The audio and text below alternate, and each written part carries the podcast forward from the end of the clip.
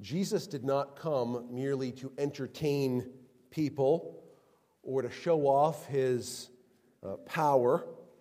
He wasn't going around setting up uh, conferences and a speaking tour, didn't have uh, agents going out ahead of time and setting up the stage and taking care of all the rooms uh, in advance of his arrival.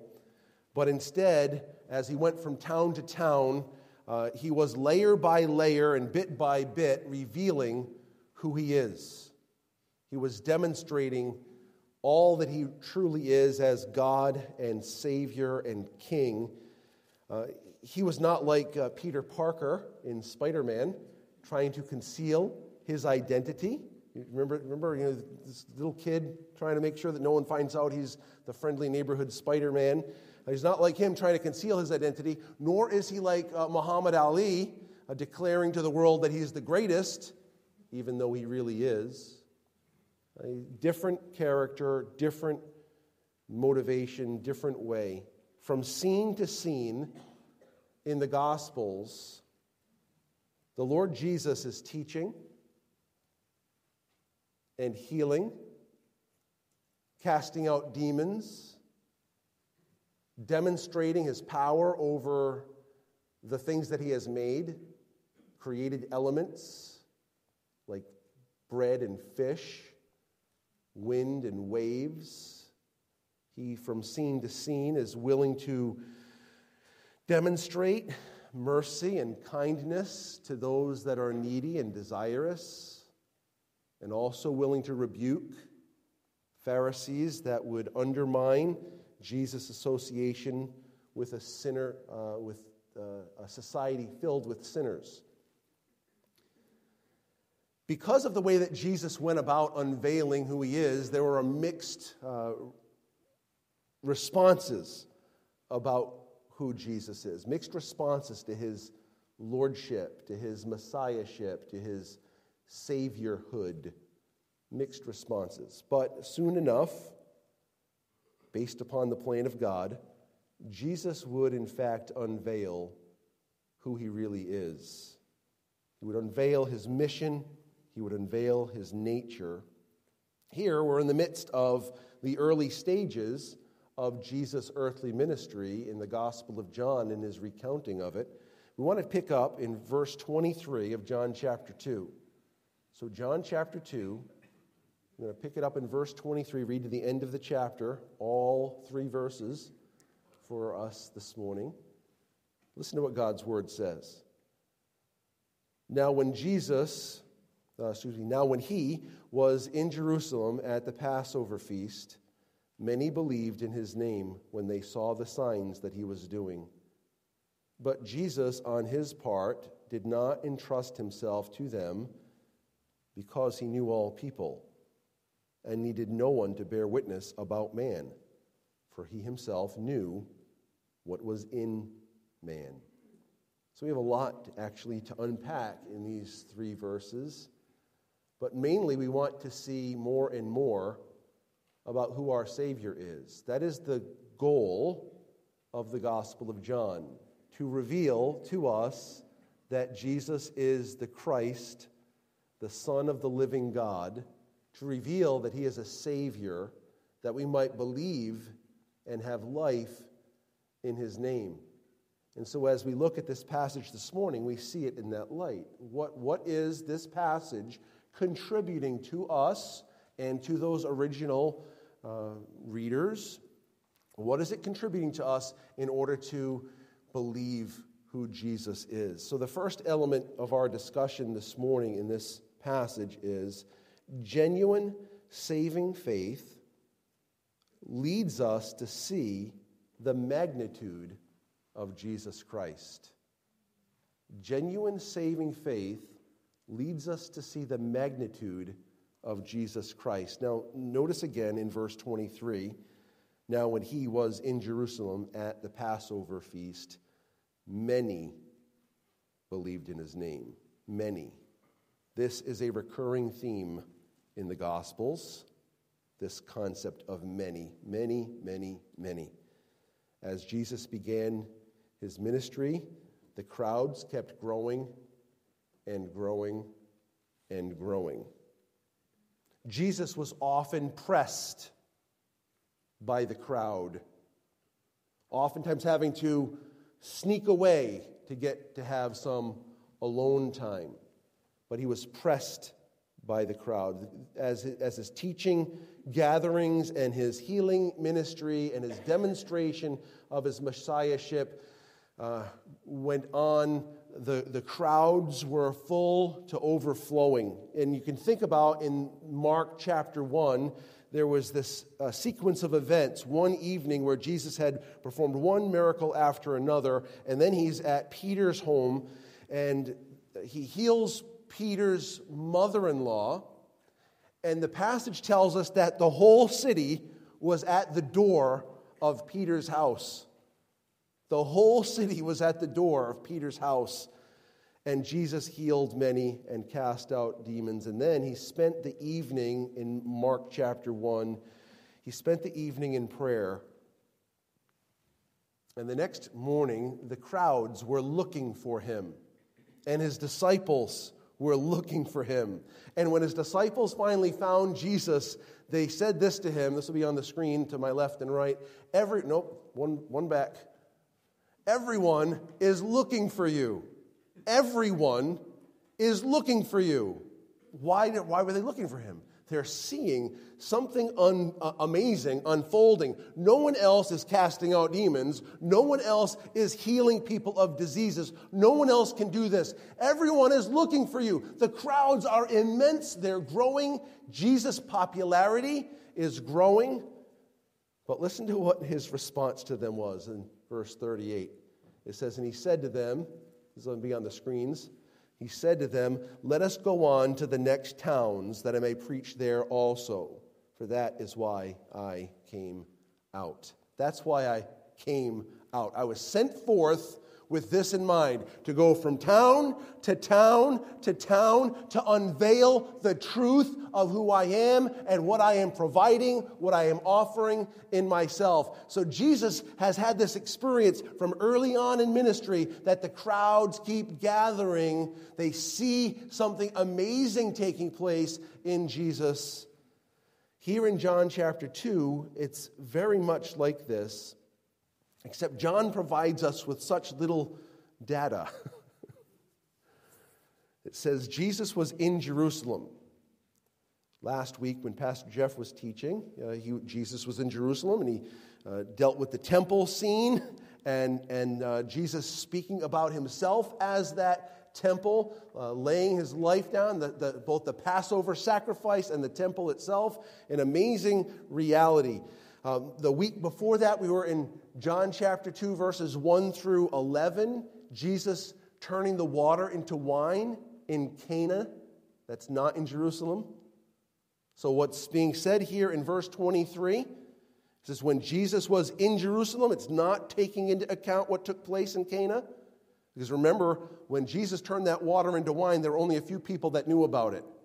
His disciples believed, the ser- servants had some inkling that something strange was happening, but it was not an unveiling to many. But what took place in Jerusalem, that John only records just a little snippet of, Jesus was performing many miracles. And many, it says, believed in his name. Why and what were they believing, is the question.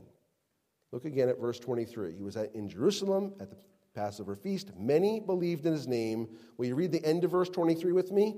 When they saw the signs that he was doing. When they saw the signs he was doing. So, multiple signs, you see that? Plural.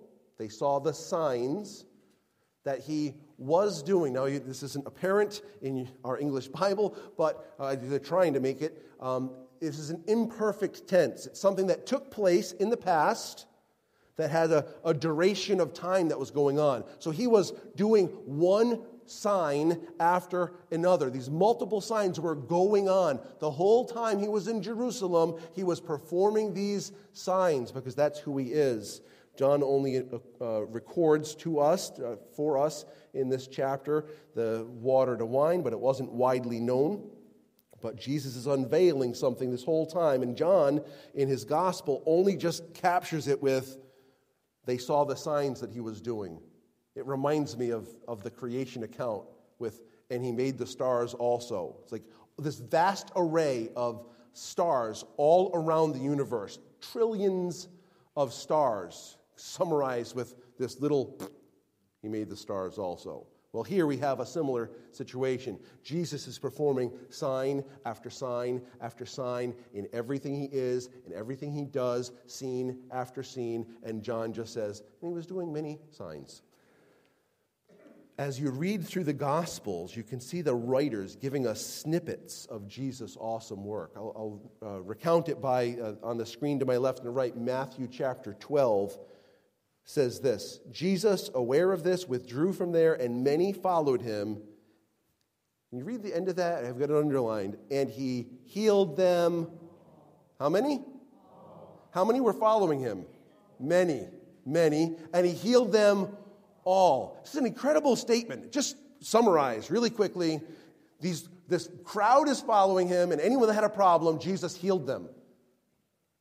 Like, if you and I did something like that, we'd be taking detailed notes.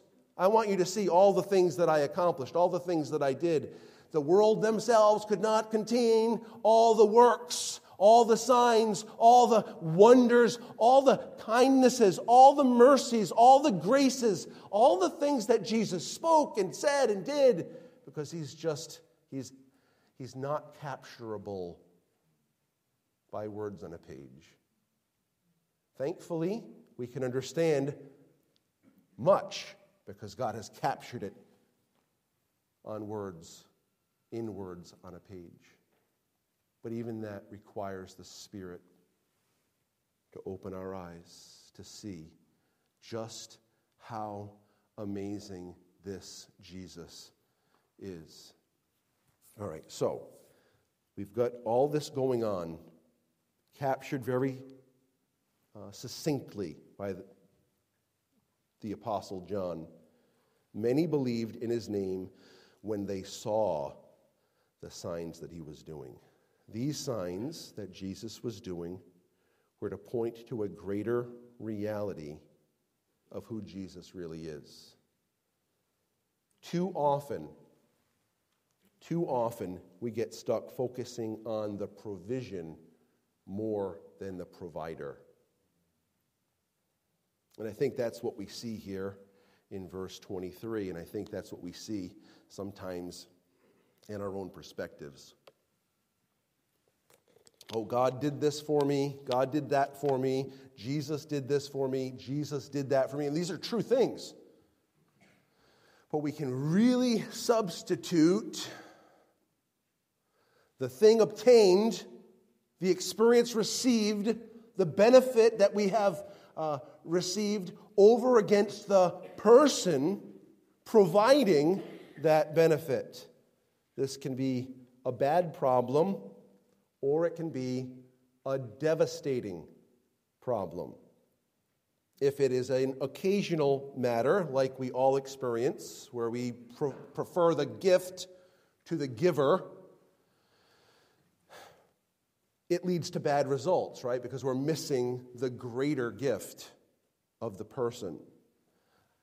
However, when our focus, if a person's focus is always and only on that which is provided rather than the provider, there is a devastating result of unbelief. And I think that we see a little bit of that implied here in this text. Jesus is in Jerusalem. The crowds are gathering, they're, they're following him, they're intrigued. They see the things he's doing, and they're like, wow, I want him to do that for me. Fix my broken leg, fix my unseeing eye, fix my unstable or inept tongue, fix my uh, overflowing well of blood. Fix my problem. Fix my problem. I'm hungry. Give me something to eat. This is a recurring issue that comes up in the Gospels. Take a look at the Gospel of John, chapter 6. This passage lets us know that Jesus is not unaware of people's motivations in coming to him. In John chapter 6, Jesus feeds the 5,000 men, plus, plus, plus. Jesus walks on water. And then at the, toward the middle of the chapter, some people come to him.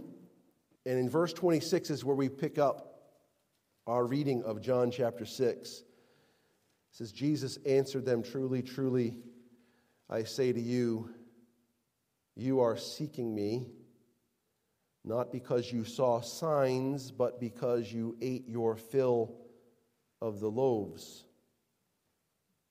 Do not work for the food that perishes, but for the food that endures to eternal life, which the Son of Man will, what does it say?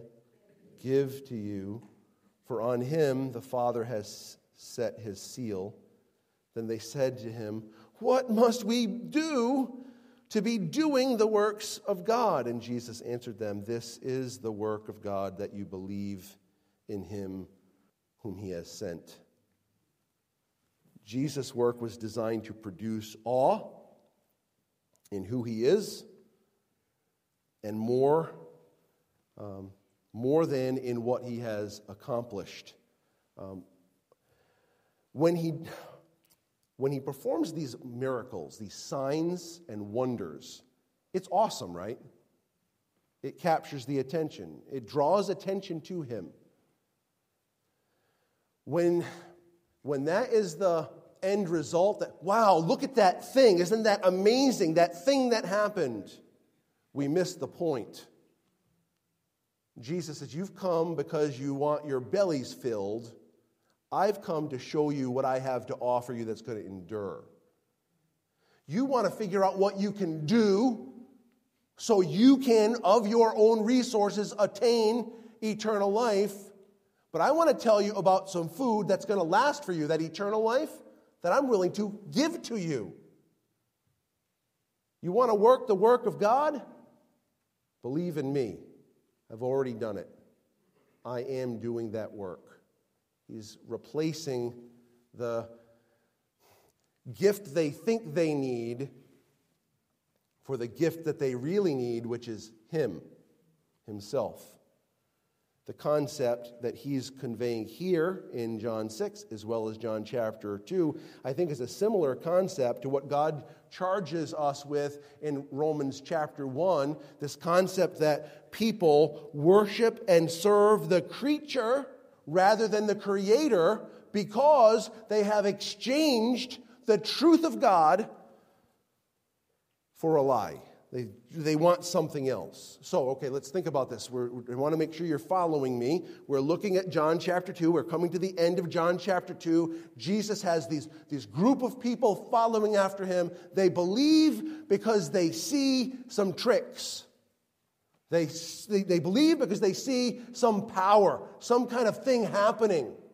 And Jesus says, I'm not going to entrust myself unto them because they're just looking for the power rather than for me. So the question that I think that really needs to be um, wrestled through is what does real saving faith look like? Is it what is he going to do next? What cool little thing is he going to do next? or does it look like something else? So let's take a look at a, a, couple of passages I think that'll help us to understand what God does to, to elicit or bring forth saving faith from us. Take a look at Philippians chapter 3. What would you say saving faith is like? In Philippians chapter 3, this is one of Paul's numerous testimonies of salvation in this section, he's teaching something as he utilizes uh, his own personal testimony. His testimony is recorded from verses 4 through 11. We're just going to look at verses 1 through 3, where he introduces it. He says, Finally, my brothers, rejoice in the Lord. To write the same things to you is no trouble to me and is safe for you. Look out for the dogs. Is he talking about the little puppy dogs? The coyotes? What does he, what does he mean? Look out for those that are going to twist the truth. Look out for the evildoers.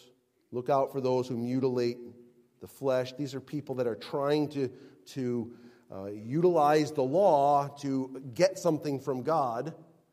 Look out for those that twist the purpose of God, is essentially what they say. So, false teachers. Verse 3 it says, For we are the circumcision who worship God by the Spirit of God and glory in Christ Jesus and put no confidence in the flesh. So if you look at just verse 3, just think for a moment. What is Paul trying to accomplish with verse 3? He says, We, so not just himself, we and the church of Philippi, we are the true circumcision, not the ones that are mutilating ourselves so that God will accept us.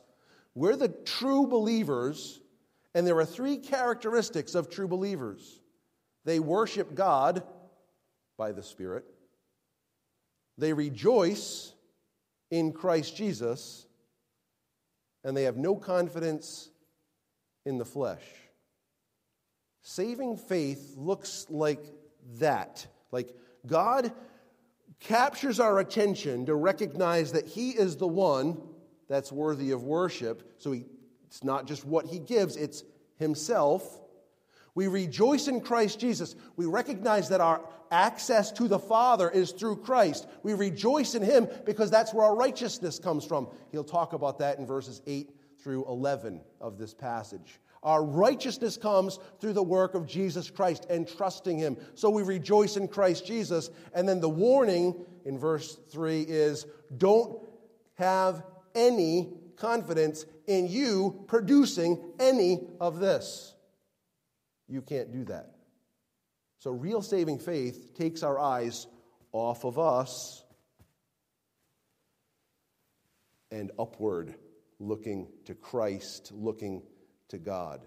Does that make sense? Is that pretty clear? That's a, that's a, a valuable concept for you and for me and for a, a watching world.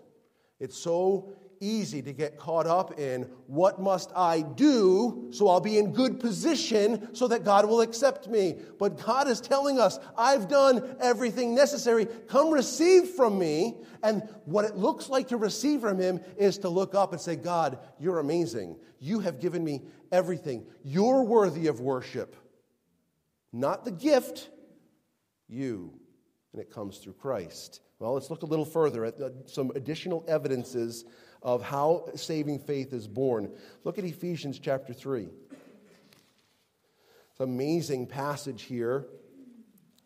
The last portion of chapter 3 in the book of Ephesians, Paul is praying, and he's praying that our eyes would be opened, that the Ephesian believers' eyes would be open to the magnitude of God's amazing love. Verse 14 of Ephesians 3. For this reason, I bow my knees before the Father, from whom every family in heaven and on earth is named, that according to the riches of his glory, he may grant you to be strengthened with power through his Spirit in your inner being, so that Christ may dwell in your hearts through faith, that you, being rooted and grounded in love, may have strength to comprehend with all the saints what is the breadth and length and height and depth, and to know the love of Christ. We read it that surpasses knowledge, that you may be filled with all the fullness of God. And he goes on into those glorious passages, but just stop right there. He said, I want you to know this, this knowledge that you can't obtain yourself. It has an, an, an unending duration it lasts forever. It has an uh, unending scope or width. It encapsulates people from every tribe, tongue, people, and nation. It's so deep that the love itself, in the form of Christ, has come down to earth. And it's so glorious that it will take you and lift you up to glory. Understanding the love of God in Christ is a, an, a wonderful evidence of God's working out of faith in his people. God's abundant love changes us, or in uh, 2 Corinthians chapter 5, it compels us or constrains us. Saving faith moves beyond believing some event took place or some truth proclaimed. Saving faith moves beyond believing some event took place or some truth that is proclaimed. Saving faith opens our eyes to see who God is, who our Savior is, and what He's like, what He has accomplished, what He provides. He opens our eyes to understand His unending commitment and love for us. As God unveils our eyes to see his faithfulness to us, his love for us that can't be taken away. We echo the words of Peter when he says, Where else are we going to go? You, you have the words of eternal life.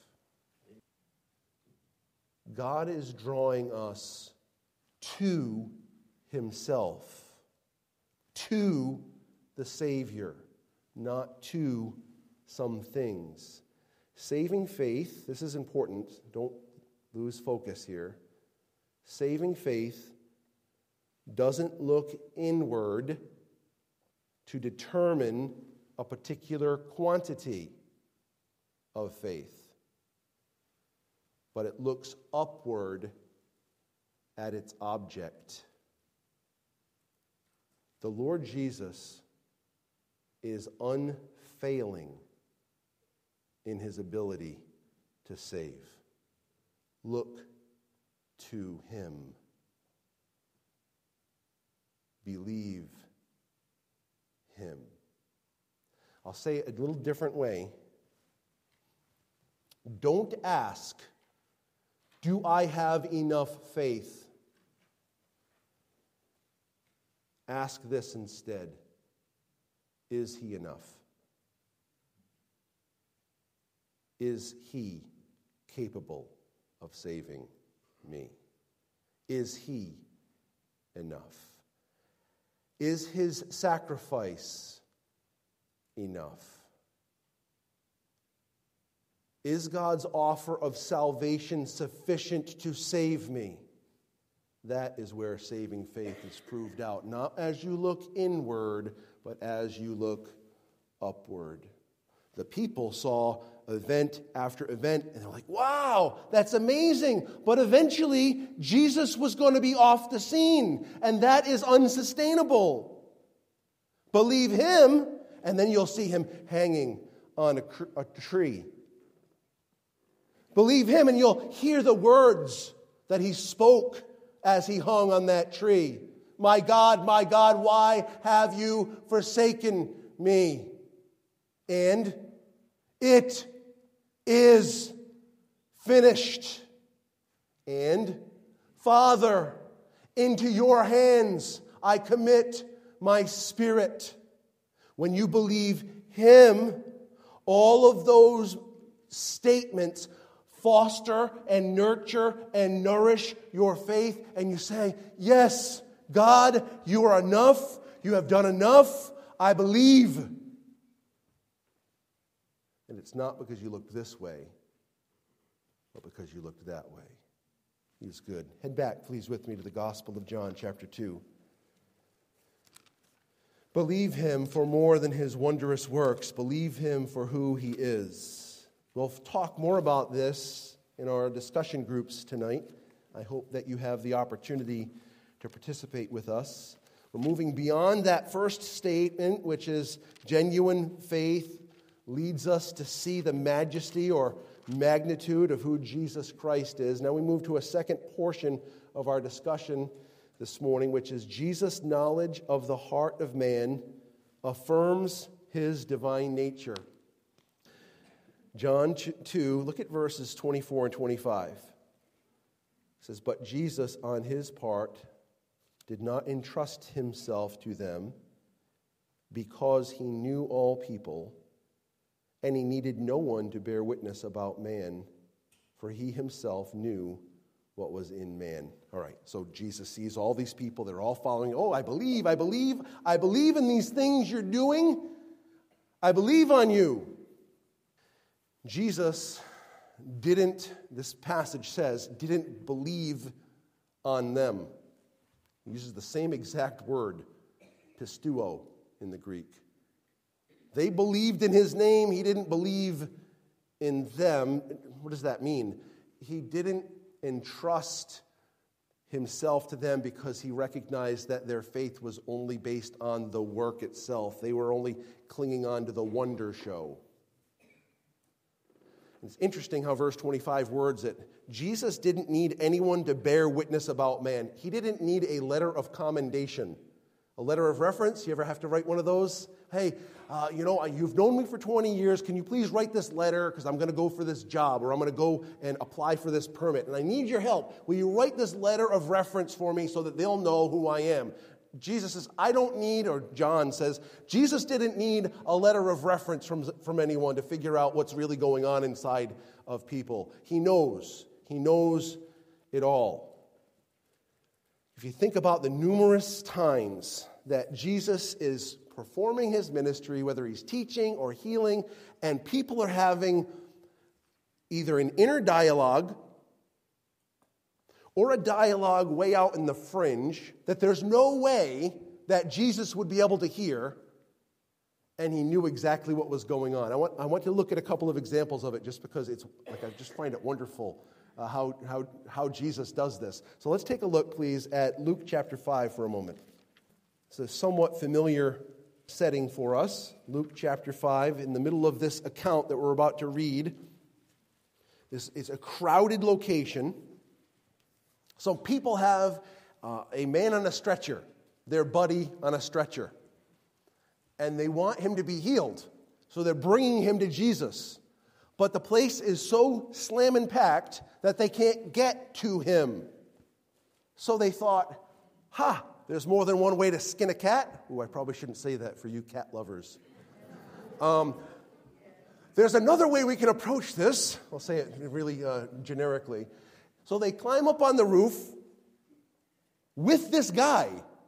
Have you carried someone on a stretcher and got him on a roof? That's pretty intense. And then they, they start unpacking it. And, and one of the gospel readings is they were unthatching the thatched roof. They, they un, unthatch this and then they send the guy down in a basket. They were pretty intent upon this. But the point that I want you to, to catch as we're about to read this accounting is this place is slamming packed with people. Okay, so just get, keep that in your mind. Take a look, please, now at verses 17 and following of Luke chapter 5.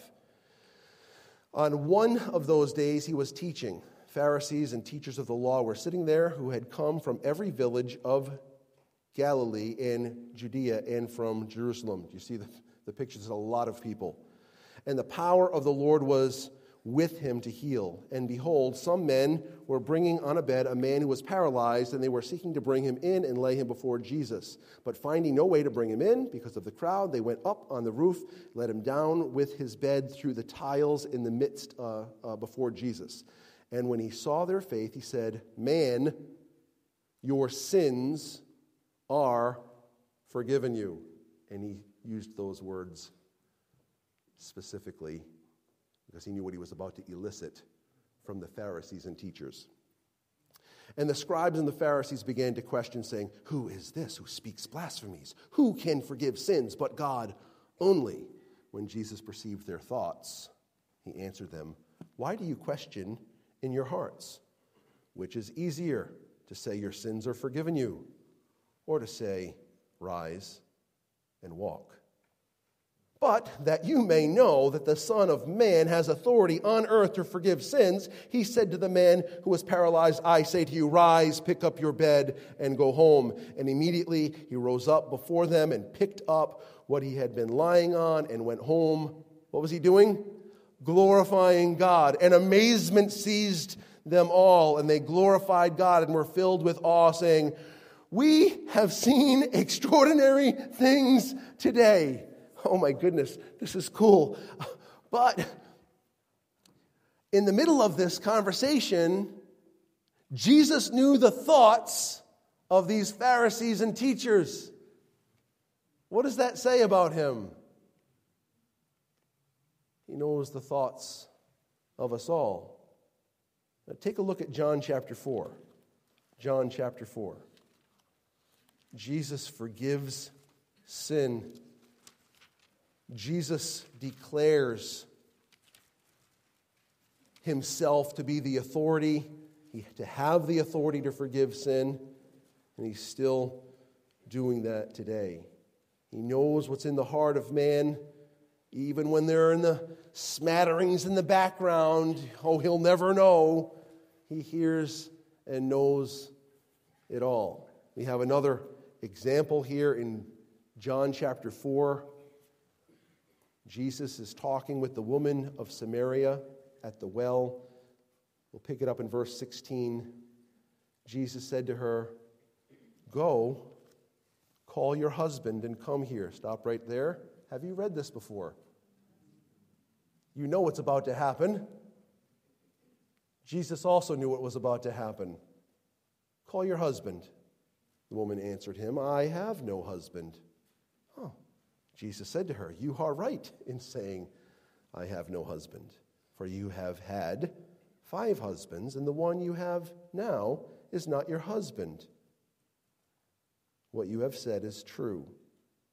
And the woman said to him, Sir, I perceive that you are a prophet. Look down a little further at verse 39. Many Samaritans from that town believed in him because of the woman's testimony. He told me all that I ever did. He knew it all. Every last guilty, shameful, whitewashed sin. Every single one. And he was there to provide her with water springing up unto everlasting life. See, he knows it all. And this unveiling of who he is in the Gospel of John and all through the, the Gospels is so that you and I will know who he is. And he knows. In Luke 16 15, says, God knows our hearts. That is a reference to, to God in general Father, Son, Holy Spirit. He knows our hearts. When we read in Revelation chapters 2 and 3, a repeated refrain in Jesus' letters to the churches. Remember, he says, I know your works. I know all of them. I know every single one of them. Some, there were some good works that he commended, and then there were some other works. He knows them all, fully known, good and bad. Look at chapter 5 of the Gospel of John. We're in John 4 already. Take a look at John chapter 5 for a moment. Start reading in verse 36. Well, I'll read. You follow along, please. John 5, 36. But the testimony that I have given is greater than that of John, speaking of John the Baptist. For the works that the Father has given me to accomplish, the very works that I am doing, bear witness about me that the Father has sent me. So my works are testifying. John the Baptist is testifying in verse 37 and the Father who sent me has himself borne witness about me. His voice you have heard. Have, excuse me, his voice you have never heard, his form you have never seen, and you do not have his word abiding in you, for you do not believe the one whom he has sent. You search the scriptures because you think that in them you have eternal life, and it is they that, what do they do? Bear witness about me. So the, the John the Baptist is bearing witness, and his works are bearing witness, and the Father is bearing witness, and the scriptures are bearing witness. Yet, verse 40, you refuse to come to me that you may have life. All of these testimonies Look at verses 41 and 42. I do not receive glory from people. But I know that you do not have the love of God within you. You do not have the love of God within you. Here, here they come. There, there they are. He had healed a man on the Sabbath day. The guy at 38 years couldn't walk. He heals them, and they're worried about the Sabbath. My father works, I work. What are you, what are you thinking? What's wrong with you people? God has been bearing witness. All these things are bearing witness. So you know me. Come to me, and you also can have something. I have something for you, like I had for him. It, it will last you forever. Come to me for life. But you refuse to come to me. I know something about you. The reason you're questioning like this, the way you are, the reason your line of reasoning is the way it is, is you don't value, you don't love God. God's love has not invaded your space.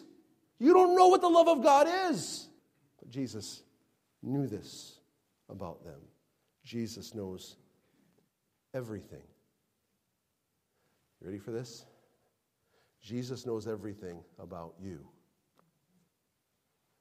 We read Psalm 139 for our scripture reading this morning. It attests that God knows your words before they hit your tongue, before they come out of your mouth. And this could be amazingly scary, that knowledge of that knowledge.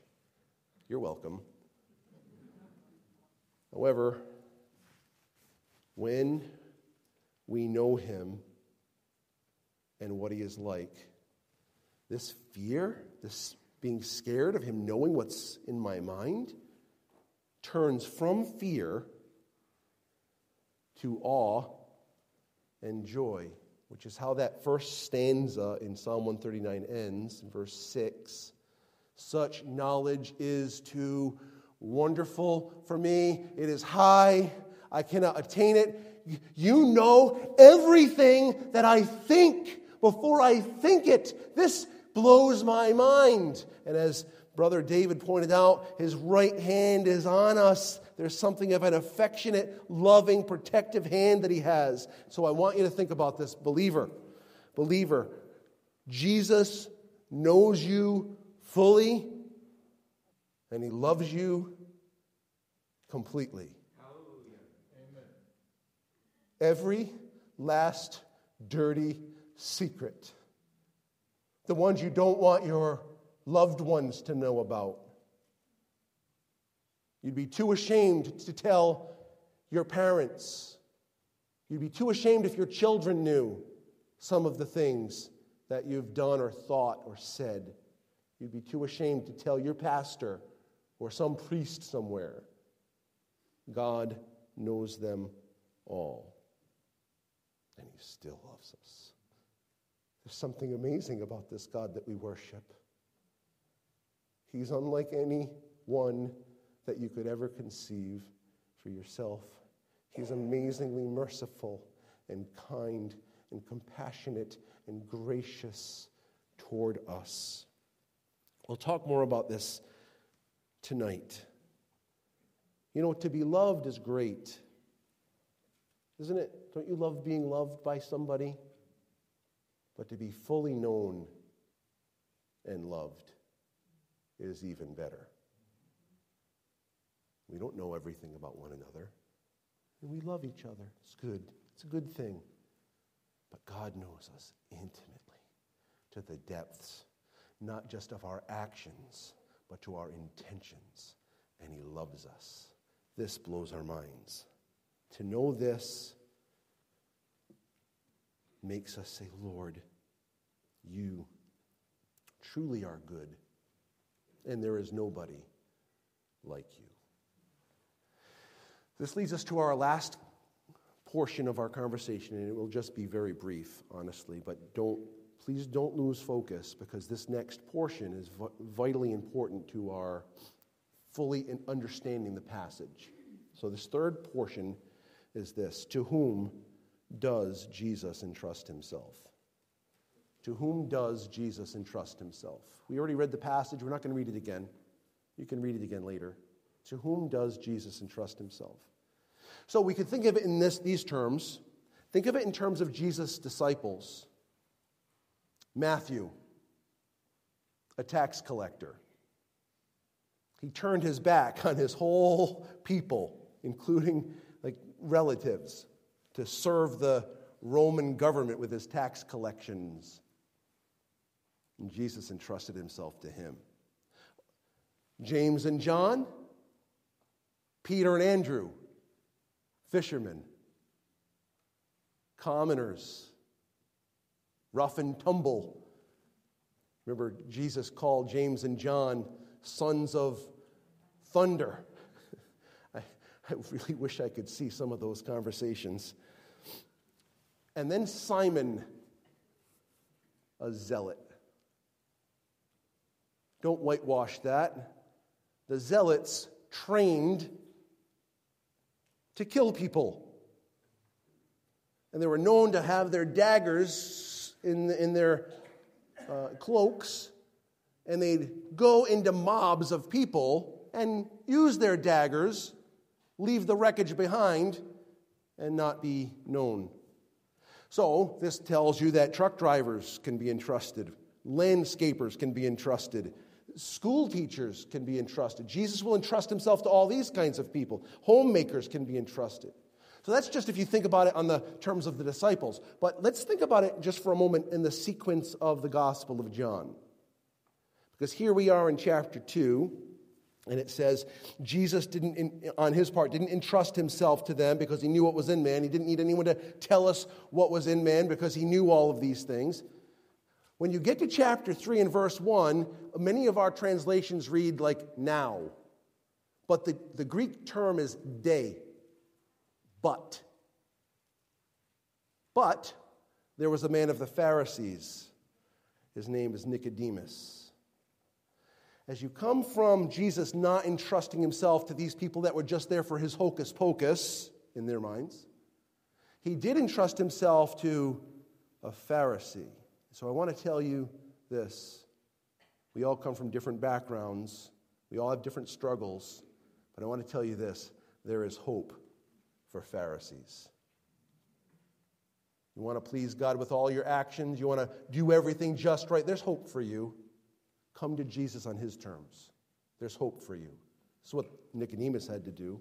At the first part of chapter 4, we talked about her a little bit for, for this morning, right? We've got this Samaritan woman who had five husbands, divorced from them, and then she's living with another one. So you want to want to say what I have to say for us? There is hope for divorced fornicators. There's hope for divorced fornicators. You come to the end of chapter 4, and Jesus ministers to an official. An official. You'll see that this is a, essentially a politician. Ah, you know what? There's hope for a politician. There's hope for politicians. There's hope for all of these gardeners, gas station attendants, lawyers, accountants, even you, Dave. There's hope for you. accountants, IRS agents. List all of the different categories of people. You know what we see? There's hope. There's hope for us. What about you? What are you like? Is there hope for you? Is there hope for you? Would Jesus entrust himself to someone like you? Are you too far gone? Have you crossed too many lines? What is he calling for you and for me to do? What must I do to work the works of God? I want to find for myself provision. You know what? This is the work of God. Believe in Christ. Is there hope for you? Yes, yes. Resoundingly, yes, there's hope for you. Come to Him, believe Him, call out to Him. Everything that Jesus did was leading toward His ultimate purpose of providing redemption for all who would come to Him. He lived for you, He died for you, and he was raised that you might be declared righteous. This is the good news of Christ. So we come to the end of chapter 2, and Jesus says, I know you fully. And to be known by him and to come to him is to be fully known and to be fully loved. What a Savior. Let's pray together. Father, you are undoubtedly working in each of us in your own specific, unique way. And I pray, Father, as you do that work within us, I pray that we would see you and we would see your Son and we would trust you. We would trust your worth to know us fully and that we would believe you and believe your Son, whom you've given to us as a treasure and a gift. We pray this in Jesus' name. Amen.